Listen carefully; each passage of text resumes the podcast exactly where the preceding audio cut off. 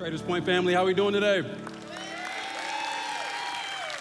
good to hear, good to hear, good to be here with you guys. I want to welcome everybody here at Northwest as well as all of our campuses across the city. Uh, hey, we're going to jump right in. If you have a Bible, go ahead and turn to Genesis chapter 1. Genesis chapter 1. If you're just joining us for the very first time, right now we are in a series called The Cumulative Effect. Cumulative Effect. Um, I don't know about you, but cumulative is not a word that I use on a daily basis. Uh, I first remember hearing about it in high school, and it had a lot to do with my grades. Um, and maybe you know where I'm going with this. There's something called your cumulative GPA. And the concept of this is that hey, it's just not about uh, your grades that you get for one semester or even one year. No, we're gonna look at your grades over the entirety of your high school or your college duration. And uh, what you know, either colleges will do if you're applying for to get into college, or even into the workforce. What these organizations will do is they'll look at all of your GPA across your entire uh, high school or college career, and they'll use it to to measure your academic growth or your consistency. And I know a lot of college students, it's finals week, you're like, why are you bringing up GPAs right now? Um, I get it. But the word cumulative can actually be defined in this way it means increasing in quantity degree, or force by successive additions. And is anybody believing that after the NFL draft this past weekend, that this applies to our beloved Indianapolis Colts? God bless them. Can we get a good amen? Blessed Jesus, in your name. Uh, no, but the cumulative effect is really an effect that occurs over a long period of time. And what we've been saying is that um, this is exactly what our spiritual lives should actually look like. Spiritual growth, or, or what we would call formation, it doesn't just happen overnight. It happens, it happens over time. It happens, you know, gradually, moment by moment, decision by decision, day by day. And we're being formed into something or someone. And as disciples, we should be increasing in the likeness and the character of Jesus. And Paul actually puts it this way in 2 Corinthians chapter 3. We looked at this this, uh, this past week. He said, But when one turns to the Lord, the veil is removed. The Lord is the Spirit. And where the Spirit of the Lord is, there is freedom. And we all, with unveiled face, beholding the glory of the Lord, are being, here's the word, transformed into the same image from one degree of glory to another. For this comes from the Lord who is the Spirit. So what Paul is saying here is that there was a point in time, the point in our lives where actually there was this, there was this veil over our face that was keeping us from being able to see God for who he is. And, and miraculously, by his spirit, we had this encounter with him, and he begins to change us from the inside out. We see his love, we see his compassion, we see, we see his mercy, and it changes everything. And the veil was not only removed from our face, it was also removed from our hearts and, and, and our minds. And as it is removed, it, it changes everything. And I love how Paul talks about, you know, God is the Spirit, which he, reminds us that this is not natural. This is actually supernatural. And so as we go through the series, this, this isn't self-help. This is, this is actually self-surrender. We're not trying to become better versions of ourselves. What we're trying to do is we're trying to become more, more accurate depictions of who Jesus is. And once we surrender to him, his spirit enters into us and he begins to shape and, and mold our hearts. And he gradually transforms us to look more and more like him, one degree of glory at a time. And so, if that is true, if, if, if, we are being transformed into the likeness and the image of Jesus, we've been saying that, that that should change and impact every area of our life. And so, a couple of weeks ago, we took, took a look at what does this mean for us as, as parents? How does this uh, impact long game parenting? And then last week, Pastor Ryan uh, talked about how this impacts marriage. And, and not perfect marriages, but we should have healthy marriages because we serve the God who created and designed marriage. So we want our allegiance to be with Him. We want Him to inform how we love our spouses. And next week, we're going to take a look at how this impacts community and relationships and friendships. But, but this week, we get to unpack how following Jesus impacts work. And not just any kind of work, but purposeful work. So, uh, show of hands across all of our campuses, who, who remembers their first job? Let me see. Anybody remember their first job? Okay, I'm not going to embarrass you and tell you to, to yell it out, uh, but I will go first. I first worked at the Golden Arches. McDonald's. I get some claps here, yeah. Some of y'all are clapping, some of y'all are staring at me with judgment. Do not judge me. Um, But this was a unique McDonald's because it was in the Children's Museum, in the food court of the Children's Museum. And I was in middle school, I was an eighth grader. So this means that they were hiring kids to serve kids. I don't get why they were doing that, but this was not my favorite job. I dreaded this job. There would be loads and loads of kids coming into this food court, ordering McDonald's, namely Happy Meals. I have never made so many Happy Meals in my life. I have PTSD to this day. I will not order my kids Happy Meals because I've made so many of them. It's like busloads of kids coming off of the bus into the food court. I don't know who dropped the ball on having kids pack sack lunches. That's not a thing anymore. It's like, no, they all came in 30, 40, 50 plus kids, and every single one of them wanted a kid's meal. And so, if you can imagine, this impacted the way that I viewed that job. I did not like it, it was not purposeful. Maybe you can relate. Maybe you've had a, a series of jobs over your lifetime. Uh, maybe you can say that that's your reality right now. You're like, Kyle, honestly, like, I don't see my work as, as purposeful. The reality is, all of us long to be in some sort of work environment or to have our life count where it's, where it's meaningful. We long for, for satisfaction. We long for our lives to make a difference. We long to have purpose. But we don't want to do that at the expense of losing ourselves in, our, in, in that job. We don't want that to take away from us being able to enjoy life. We actually saw these two elements of truth as we did our Easter surveys. If you remember a couple of weeks back on Easter, we had you guys fill out these surveys to give us some input, some data on ways that we can serve you better. And one of the questions was, hey, what is a helpful topic that you could see us teaching on that would help you right now in your life? And there was a number of responses. Some of you said, you know, checked off a, a book of the Bible or another topic. Um, but one of the main responses that I saw was understanding my purpose. And this didn't just come from teenagers, which you would probably think would be the case. This came from also people in their 20s and 30s, 40s, 50s, 60s saying, hey, I, I need help understanding my purpose. And then we asked the second question. It's like an open ended question. Just tell us what is the most pressing issue, the most challenging thing in your life right now? Some of you remember the question. And there were lots of, of responses. At the top of the list, there was you know, marriage and, and parenting and, and my health.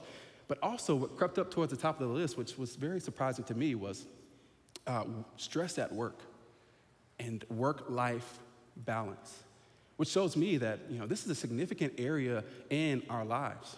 And there may be a, a, a, camp of people here who are like, maybe I do see my work as purposeful. Like, I, am signing up to follow Jesus and I want him to impact area, every area of my life, including where I, I work. But I'm struggling with that. That's, that's challenging for me. And I often get the question from people Kyle, how do I live out my faith in the workplace?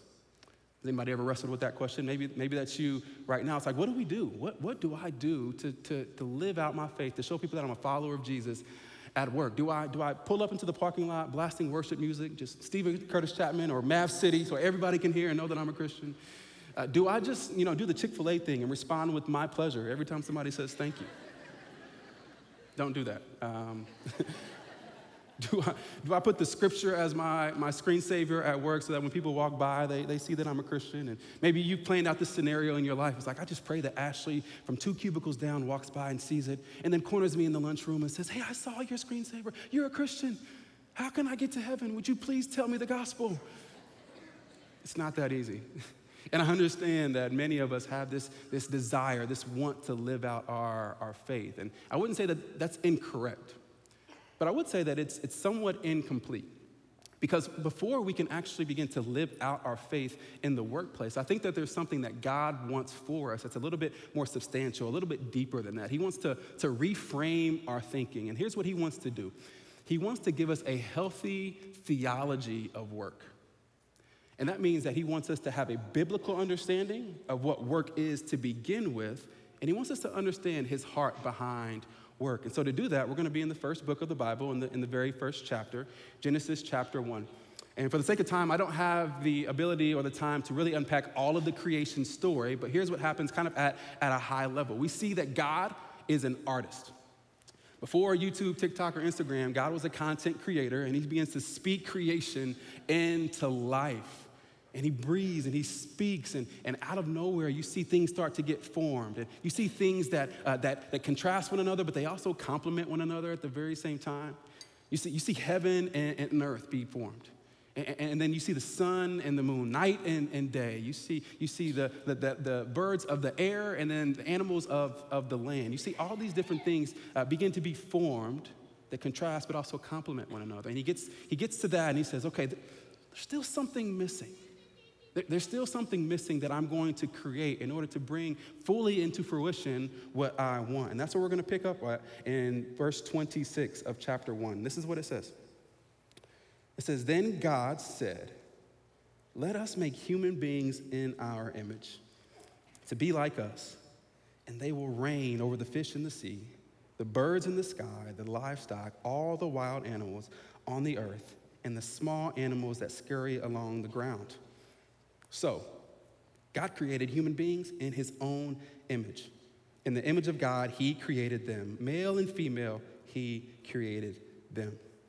So, looking at, after looking at everything that God has done up to this point, God says, I got it. I'm going to create humans, and these humans are going to be unique. They're going to be distinct. They're going to be unlike anything that I have created up to this point. Here's why because they are going to bear my image, they're going to be my representatives on earth. I'm going to give them this sense of, here's the word, identity. I'm going to give them a sense of identity. And so, so what does that mean?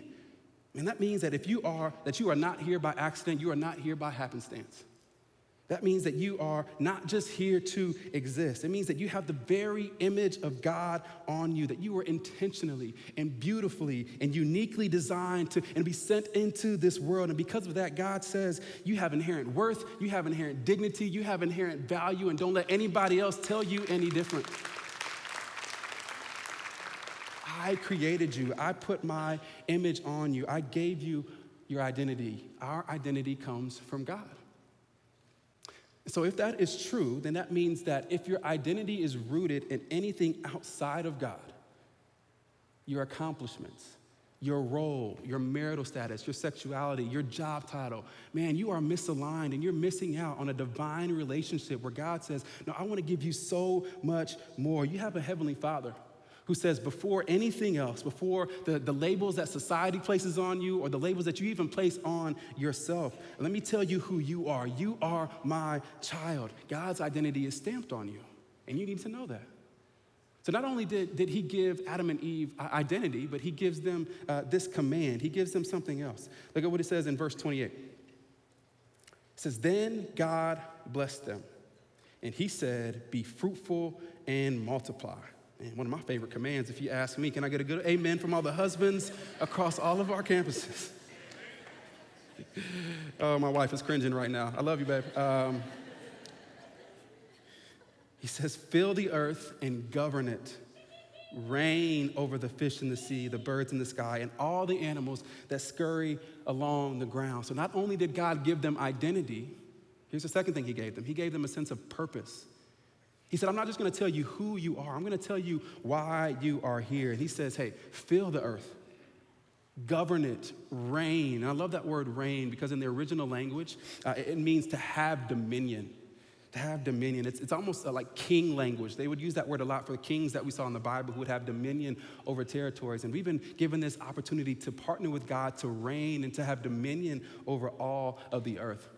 I love the way that one Hebrew scholar translated it. It means to actively partner with God in taking the world somewhere. That's what all of us have been called to do, to partner with God to, to take the world somewhere. And we get a deeper sense of this actually in Genesis chapter 2. Uh, chapter 1 is really kind of like the 30,000 foot view of the creation narrative. And then in chapter 2, the author almost double clicks on the creation story and you get to zoom in and see some of the specifics. And in chapter 2, verse 4, this is what the author describes it says, when the Lord God made the heavens and the earth, neither wild plants nor grains were growing on the earth, for the Lord God had not yet sent rain to water the earth. And then look at this and there were no people to cultivate the soil. Instead, springs came up from the ground and watered all the land. Then the Lord God formed the man from the dust of the ground. He breathed the breath of life into man's nostrils, and the man became a living person. Then the Lord God planted a garden in Eden in the east, and there he placed the man he had made. And then later on in verse 15, it says, The Lord God placed the man in the Garden of Eden, here it is, to tend and to watch over it.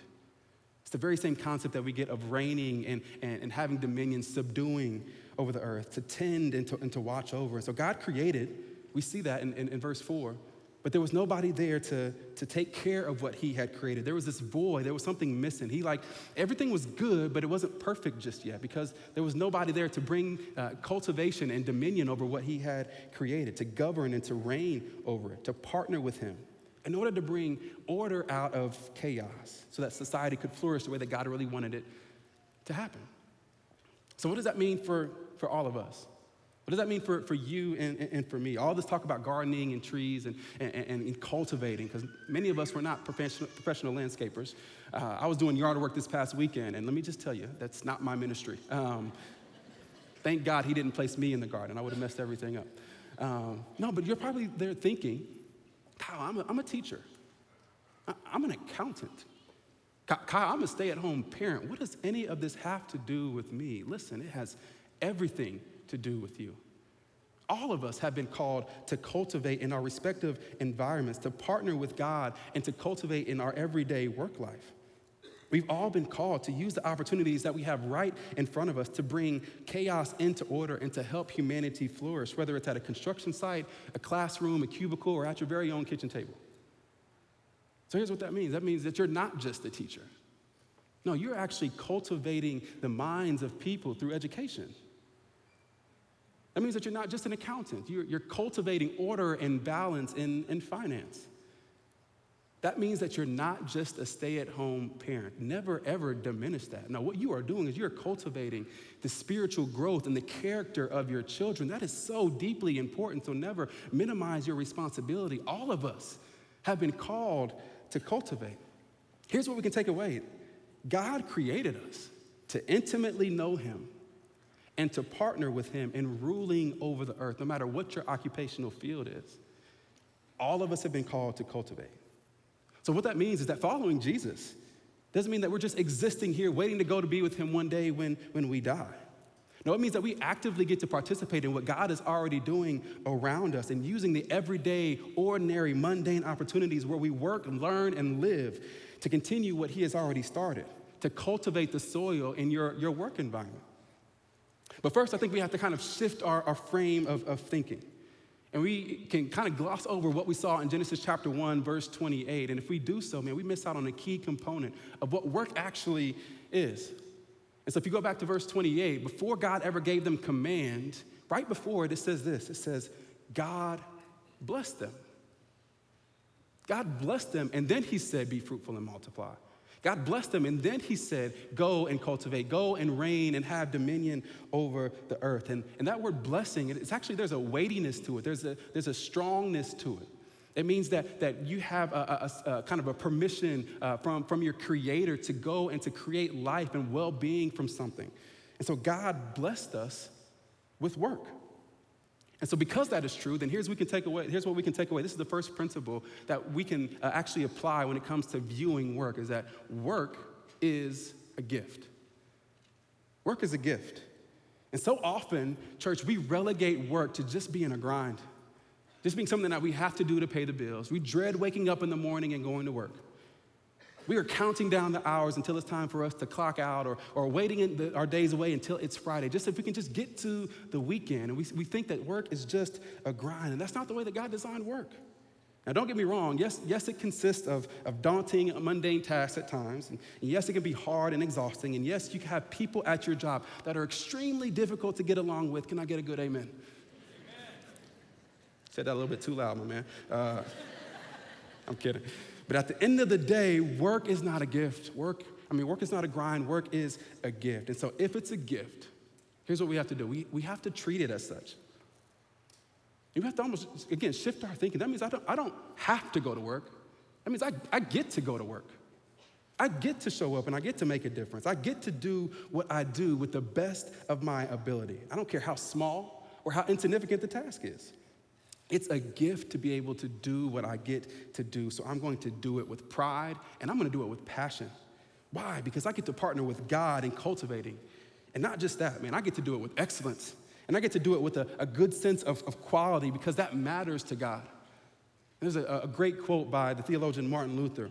And he says this he says, The Christian shoemaker does his duty not by putting little crosses on the shoes, but by making good shoes because God is interested in good craftsmanship. That's true. God, God cares about good craftsmanship.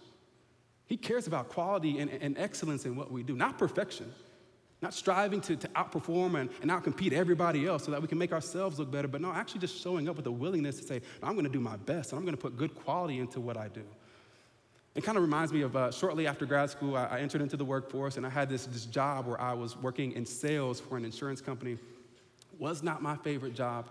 It was uh, very difficult, and it was a job that involved working with people. And oftentimes there would be people calling in wanting a quote on their car insurance. And you got the people who enjoy being on the phone, and you got the people who were cussing you out and just like, I'm just here for this quote. Don't, don't talk to me, don't do anything. But I would have to show up just with this willingness to be good at what I did.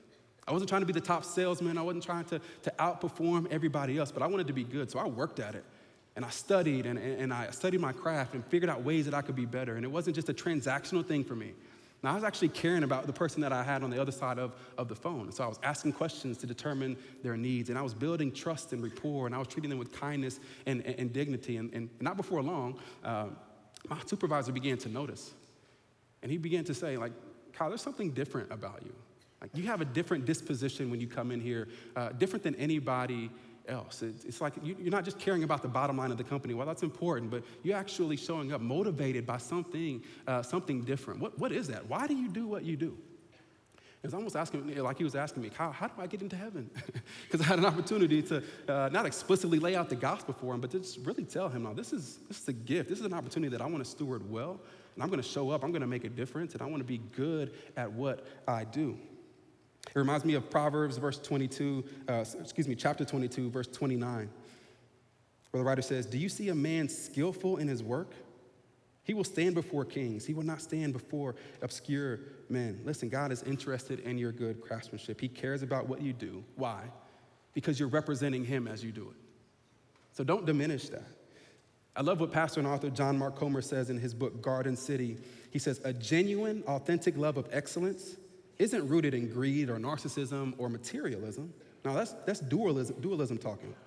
No, but it's rooted in love love for God and love for others. It is a desire to serve God and His world well. So, do you have that? Do you have a genuine, authentic love of excellence in what you do? Not to, not to climb the ladder and to make yourself look better, not to puff up your own ego or to get the attention, the recognition, or the power. Not to post on social media that you're killing it at your job. No, because you have a genuine desire to, to love God and to love others around you. You truly want to honor Him with the gift that you have been given.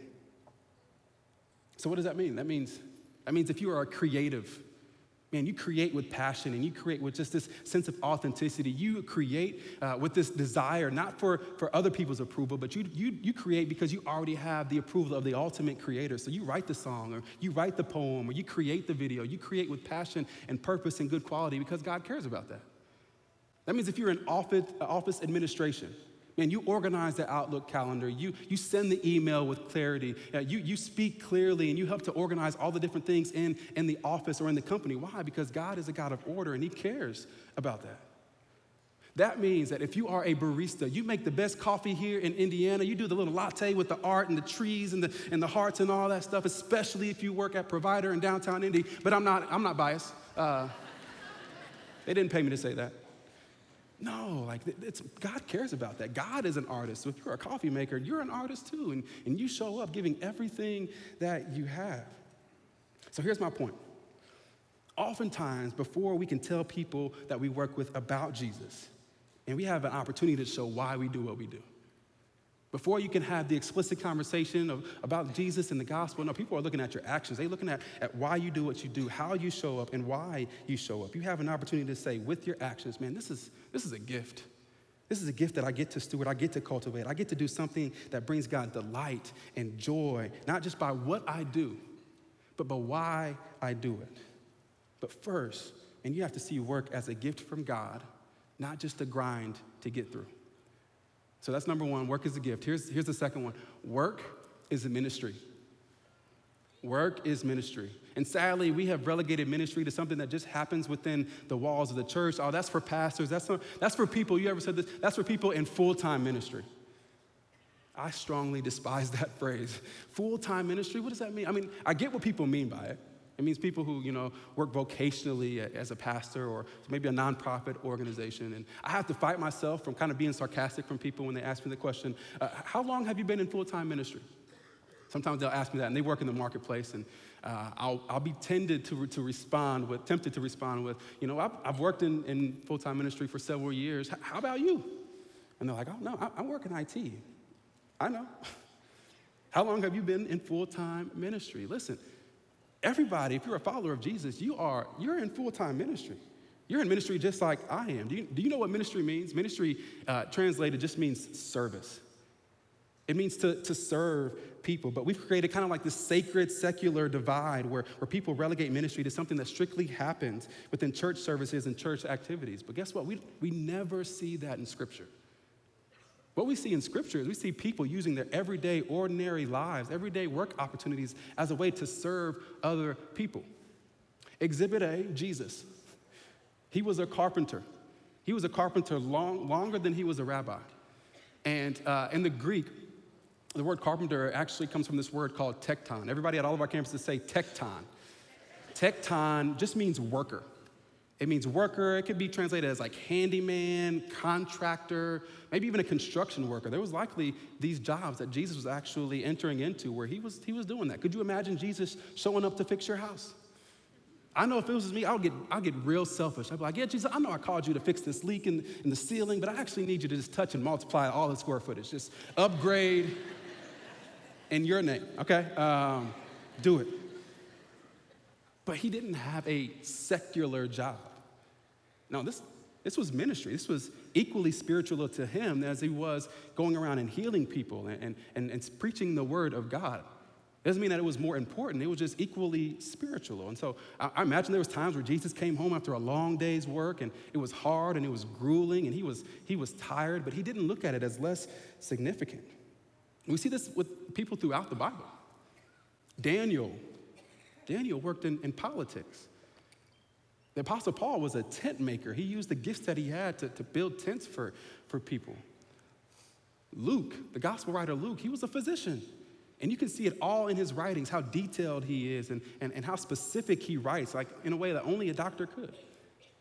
We see this woman named Lydia in Acts, who uh, she's the first European convert, the first European person to begin to follow Jesus. And the scriptures say that Lydia was a, a merchant, a seller of purple cloths. And that's just a, a way to say uh, uh, that Lydia had some money, that she was wealthy.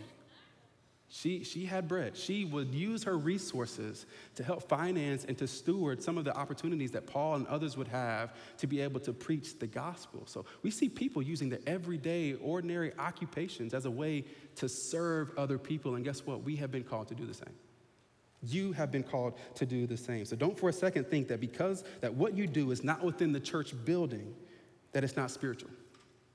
Here's another way that I want to put it working outside the walls of the church doesn't mean you work outside the kingdom of God. Just because you don't work within the walls of the church doesn't mean that you're not working within the kingdom. You are a kingdom worker. What you do is no less spiritual than what I do. Now, I, I say that with a caveat because I know there are some, uh, there are some industries that, that are not God honoring. And maybe you're in an industry like that and, and you've been thinking about and praying on it, and, and, maybe God could be calling you out of that industry, or maybe He's calling you to be a light within that industry. I, I can't answer that question for you, but I will say that for the most part, if what you do is not illegal, immoral, or inhumane, then, then you've been called to work within the kingdom.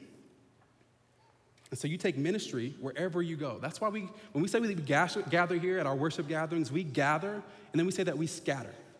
We gather, we, we, encourage each other, we, we fill each other up, we, we, we worship, we, we rub shoulders with one another, and then we scatter and we take ministry where we go, where we work, live, and play. So if you are a follower of Jesus, guess what? You're in full time ministry. I now dub thee. You are, you're commissioned. You go. So what does that mean? That means, man, that your job is not just a job. That means it's a calling. It's a calling to minister to people, to help them, to, to love them, to, to, to lead them, a call uh, to serve people in whatever capacity that you're in right now.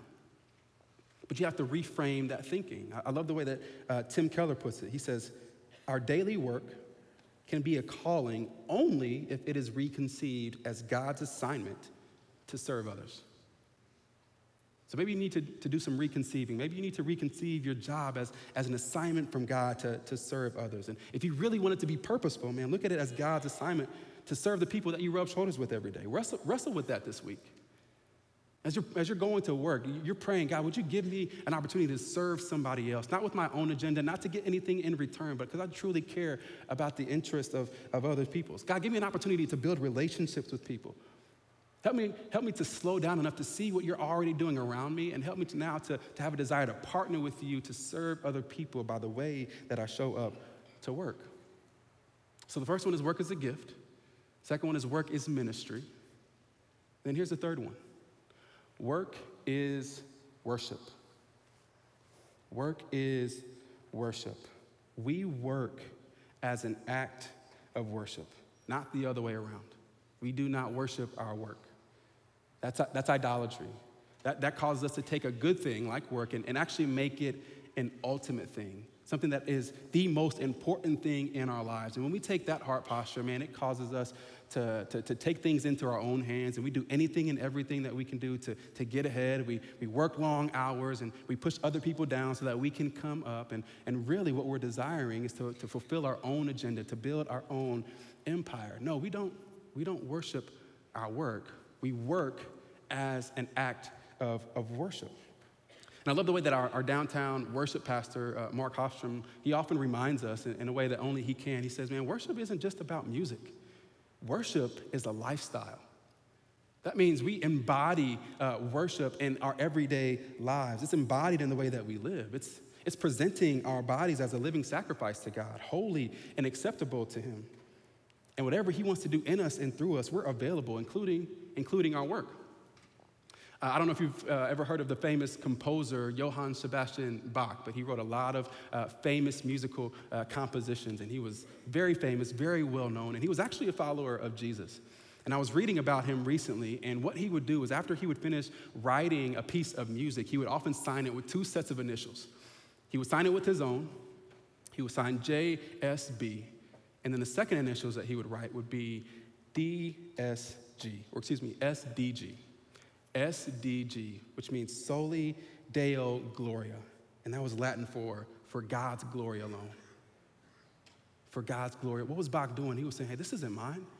I'm not doing this to, to, to become famous. I'm not doing this to, to draw attention to myself. No, Soli Deo Gloria. This is only for the glory of God. And all of us have the opportunity to show up and to kind of take that same premise when it comes to our work. We're not, I'm not showing up to, to, to build myself up. I'm not showing up trying to, to make it about me. No, this is an act of worship to God. And we're actually, actually encouraged to do that by the Apostle Paul. I love, I love what he says in Colossians chapter 3. He says, Work willingly at whatever you do, as though you were working for the Lord rather than for people.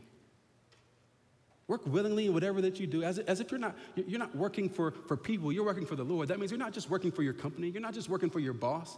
No, you're actually, you're working for God. And that means it's not just about what you do, but it's about who you are as, as you do it. So what does that mean for us as followers of Jesus? That means that when we show up, we're showing up on time. That means that we are operating with a, a sense of integrity in what we do. That means that we treat people with dignity and respect. Why? Because of what we read in Genesis 1. Every single person that you lock eyes with is made in the image of God. Every single person is somebody that God created and Jesus died for. So if that's the truth, then I'm gonna, I'm gonna treat them with dignity and respect and, and value.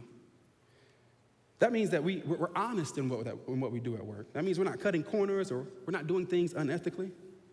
That means that we honor leadership, we honor our supervisors and our boss. Some of y'all like, pray for me. You, don't know my boss. Uh, that's a little difficult for me to do. No, but we, we come with this sense of, of worship. Don't forget that. And because of that, because work is an act of worship, then God gets to define, listen to this, God gets to define what success looks like at work. I know that you have goals and, and metrics and things that you, and guidelines that you probably have to abide by. By all means, please do. But some of us need to kind of reframe the scorecard in which we have when it comes to work.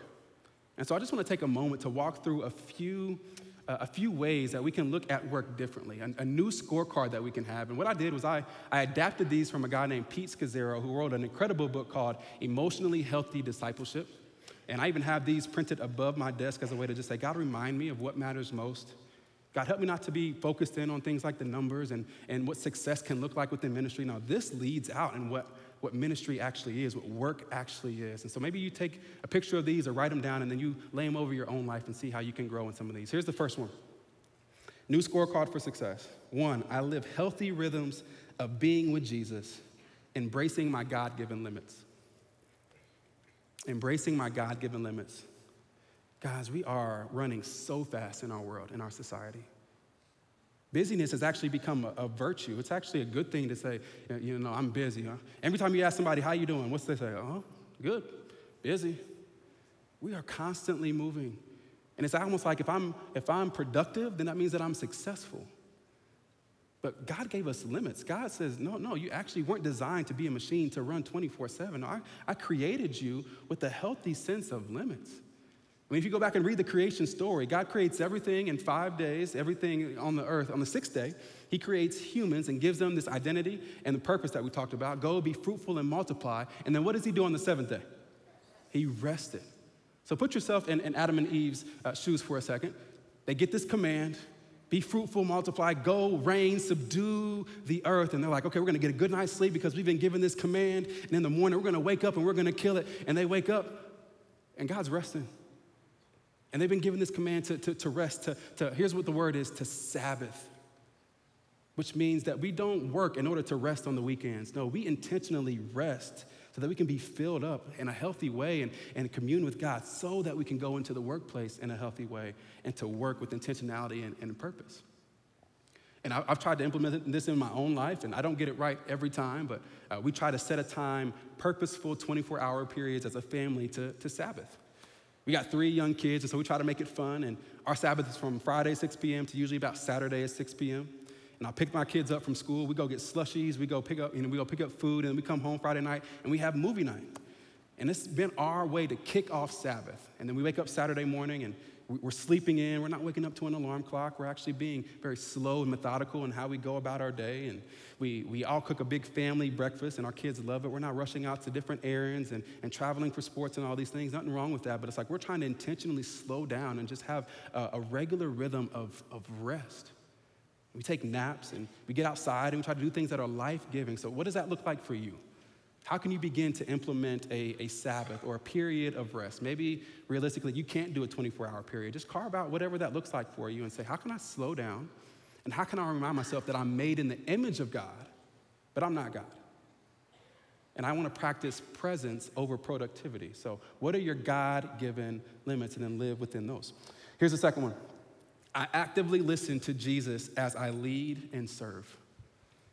I actively listen to, to Jesus as I lead and serve. And how are you taking Jesus with you into your work environment? What are you meditating on earlier in the, in the day or maybe the previous night that you get to actually take with you into the environment? And it shapes and it impacts how you respond to people, it, it impacts how you respond to certain situations. There's actually this practice called Lectio Divina. There's probably people here who have, have uh, heard of it. And that just means divine reading. It's a devotional practice that I've started to, to do. And I was fascinated by the origins of it. It has some incredible practical uh, benefits. But I was, I was reading where it came from. It came before the invention of the printing press. And what would happen is everybody in the town would come to the church every single day. And because they didn't have access to the Bible, the priest was the only one who would be able to read from the Bible. So what he would do is he would read audibly to the entire congregation. And he would read a passage of scripture. And then people in the audience are listening to the passage and they're trying to identify key words or phrases that they can be able to meditate on and take with them as they leave out of the church. So go with me for a second. Imagine you're here you're listening to a passage of scripture being read, and then you listen for a key phrase. And if you're the butcher, you're going back into the butcher shop with God's word, a key word or a phrase that you're ruminating on throughout the day. And you're saying, God, help me now to implement this in my daily life. If you're the teacher, you're saying, I'm taking this into the classroom with me. What's that word or phrase that I actually want God to actually, and not be uh, just ortho, uh, orthodoxy where it's information, but it's orthopraxy, and I'm actually practicing it out on a day to day basis. If you're the baker, you're going into the baker, and so on and so forth. You're taking Jesus with you where you work, live, and play. So, how are you listening to Jesus and leading from that place with others? Here's number three I give my best time and energy to a healthy marriage or singleness before leading others. Guys, this is a reminder that home is your first ministry. My marriage, my family, they are my first ministry. I never want them competing uh, for my attention and my time with the church. I never want my wife saying, hey, you give more time and more attention to discipling other people or speaking on a stage, and yet you are not doing so at home. I never want my kids to think that the church took their dad away from them. If anything, I want them to love the church more because of what I get to do, not less. And so all of us have this opportunity to say, hey, what, what, what are my relationships at home looking like before I invest in my work? If you're single, what are the, the relationships around you, your friendships that you can invest in? And many of us have this opportunity to do a better job. And this isn't to, to criticize or, or to demean, but there are so many of you. If you're in business, you're an incredible leader in the boardroom, but you're an absent leader in your living room. So, how can you now step into this and say, no, first, home is my first ministry, and I'm gonna devote time to my marriage and, and to my kids before I devote time to anything else? They get priority on the calendar. Here's, uh, here's number four I invest in a few intentional discipling relationships. This is just answering the question, man, who are you pouring into? Who just a small few, uh, you know, individuals that already are in your life that you can be very intentional about just uh, reproducing yourself uh, in the work sense and also spiritually. Or maybe you're in a season where you're saying, hey, no, I actually need to get up under somebody I need to be poured in too. So, who is already in your life and how are you pouring into them at work and beyond? And then here's number five, the last one I lead and serve from who I am, not pretending to be somebody that I'm not. I lead and serve from who I am, not pretending to be somebody that I'm not. This goes back to our sense of identity. It goes back to our sense of identity as a church of who God says that we are. So we show up to our work environment in our authentic, genuine self. It's not imposter syndrome. It's not us putting on the front. It's not us leading with out of this vibrato of just I'm going to command uh, leadership and I'm going to demand demand submission. No, I'm being I'm being real because people actually gravitate towards that more than they will uh, me pretending to be somebody that I'm not. I love the way that Craig Groeschel says it. He says, People would rather follow, follow somebody who is real than somebody who is always right. So don't show up trying to feel like you have all the answers. Be humble, be authentic, be genuine in how you lead and serve other people. And so, as we close, I just want to kind of bring our attention back to what I led us to kind of earlier on, and that's the fact that all of us, all of us are kingdom workers. No matter what your occupational status is, whether you're a student, an employee, whether you are in between jobs, or you are retired, if you are a follower of Jesus, man, your work is for the kingdom, and that's important. That matters. And so many of us get caught up in building our own empire, and we become focused on the wrong things. And we need Jesus to remind us of what's most important. He needs to kind of recalibrate us in, in some sense. And maybe that's that's what's happened for you today. It's just a recalibration of what's most important, how you view work. Because if you're honest, you've been kind of building your own empire, building your own kingdom. Work has been a means for you to kind of build your, yourself up or to provide, and that's solely what it's been. But even Jesus had to kind of recalibrate the disciples when it comes to viewing our own kingdom. After his death, burial, and resurrection, he, he, he resurrects and he spends this time with the disciples, and, and they begin to ask him a few questions. And in Acts chapter 1, this is what happens. It says, So when the apostles were with Jesus, they kept asking him, Lord, has the time come for you to free Israel and look at this, restore our kingdom? He replied, Man, the Father alone has the authority to do those, those uh, to, has set those dates and times, and they are not for you to know. But you, you will receive power when the Holy Spirit comes upon you and you will be my witnesses, telling people about me everywhere in Jerusalem, throughout Judea and Samaria, and to the ends of the earth. Jesus saying, hey, you're still focused on this kingdom.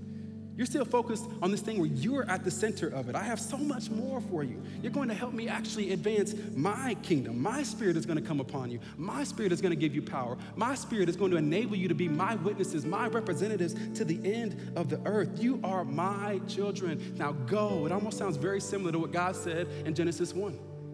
Go reign, cultivate, not only in the physical sense, but also in the spiritual one as well. Why? Because you have encountered me. You are my child, and now you have been sent to have dominion and to tell everybody about who I am, also with your words, but also with your actions. So here's a question that I want to leave us with Are you concerned about building your own kingdom or advancing God's kingdom? Are you more concerned about building your own empire, your own kingdom, or is it a mission for you to actually step into what God is already doing and to advance His kingdom? Work is a gift. Do you see work as a gift? Do you see work as ministry? Do you see work as worship? Because all of us are called to ministry. All of us are called to be His witnesses, His representatives in what we do, not just with our words, but man, with our whole lives as an act of worship, man. So here's my charge, my challenge to us. Let's be kingdom workers. Let's be representatives of God's kingdom. Let's take Him with us everywhere that we go because that's been our call, that's been our assignment. It's not just about waiting to go to heaven when we die, it's actually making earth look more like heaven while we are here. So while we do that, we're His workers. And I want to invite everybody with us at all of our campuses to go ahead and stand. And what I want to do is I want to just kind of speak a word of blessing over you to encourage you, no matter what your occupational status is. I want to remind you that you are a kingdom worker, that you've been called to build God's kingdom. So, if you work in administration, agriculture, architecture, or athletics, you're a kingdom worker. Build God's kingdom. If you're a business owner, you're a kingdom worker. So you build God's kingdom. If you are a contractor, construction worker, or work in custodial service or customer service, you're a kingdom worker. Build God's kingdom. If you work in education, entertainment, or engineering, build God's kingdom. If you're a first responder, you work in finance or food service, you're a kingdom worker. Build God's kingdom. If you work in healthcare, health and fitness, or hospitality, you're a kingdom worker. Build God's kingdom. If you work in information systems or information technology, build God's kingdom. If you work in law or legal services, build God's kingdom. If you work in management, manufacturing, or marketing, you're a kingdom worker. Build God's kingdom. If you work in politics, man, you need to be reaching across the other aisle in unity, not tearing down the other party to make your party look better, but to strive for unity and work to seek the kingdom of God. If you work in sales, science and technology, social work, social media, or if you're a student, you're a kingdom worker, build God's kingdom. If you work in real estate, retail, or you're retired, build God's kingdom. If you work in transportation, build God's kingdom. And if you work in vocational ministry, full time ministry, you're a kingdom worker. Build God's kingdom. Father, we thank you. We thank you that you've called us. We thank you that you have said work is a gift. That we're not just here to exist and then die one day. No, we're here to live on purpose for a purpose. Help us to maximize the opportunity that we have. Help us to redeem the ordinary, mundane routines that we have in life as an opportunity to show other people who you are. And then hopefully it opens the door for a conversation about your love and your grace and your mercy. God, I pray that you would help us to use work as ministry, that it's not about fulfilling our own agenda, that we, we seek ways to serve other people, and then ultimately that it's an act of worship for your glory alone, not for our glory, Lord, but so that we can put you high above us to lift up your name. And as we do that, help us to have healthy rhythms. Help us to not burn out. Help us to rest with intentionality and understand that rest is equally an act of worship. God, we ask all these things in a way that allows us to speak Jesus over every person that we come in contact with. Jesus, you told us to shout from the rooftops what we have heard behind closed doors, and that's what we're going to do. We're going to proclaim the gospel, not with just our words, but with our actions. And may it all be done for your glory alone. Jesus, we thank you and we love you. It's in your name that we pray. Amen.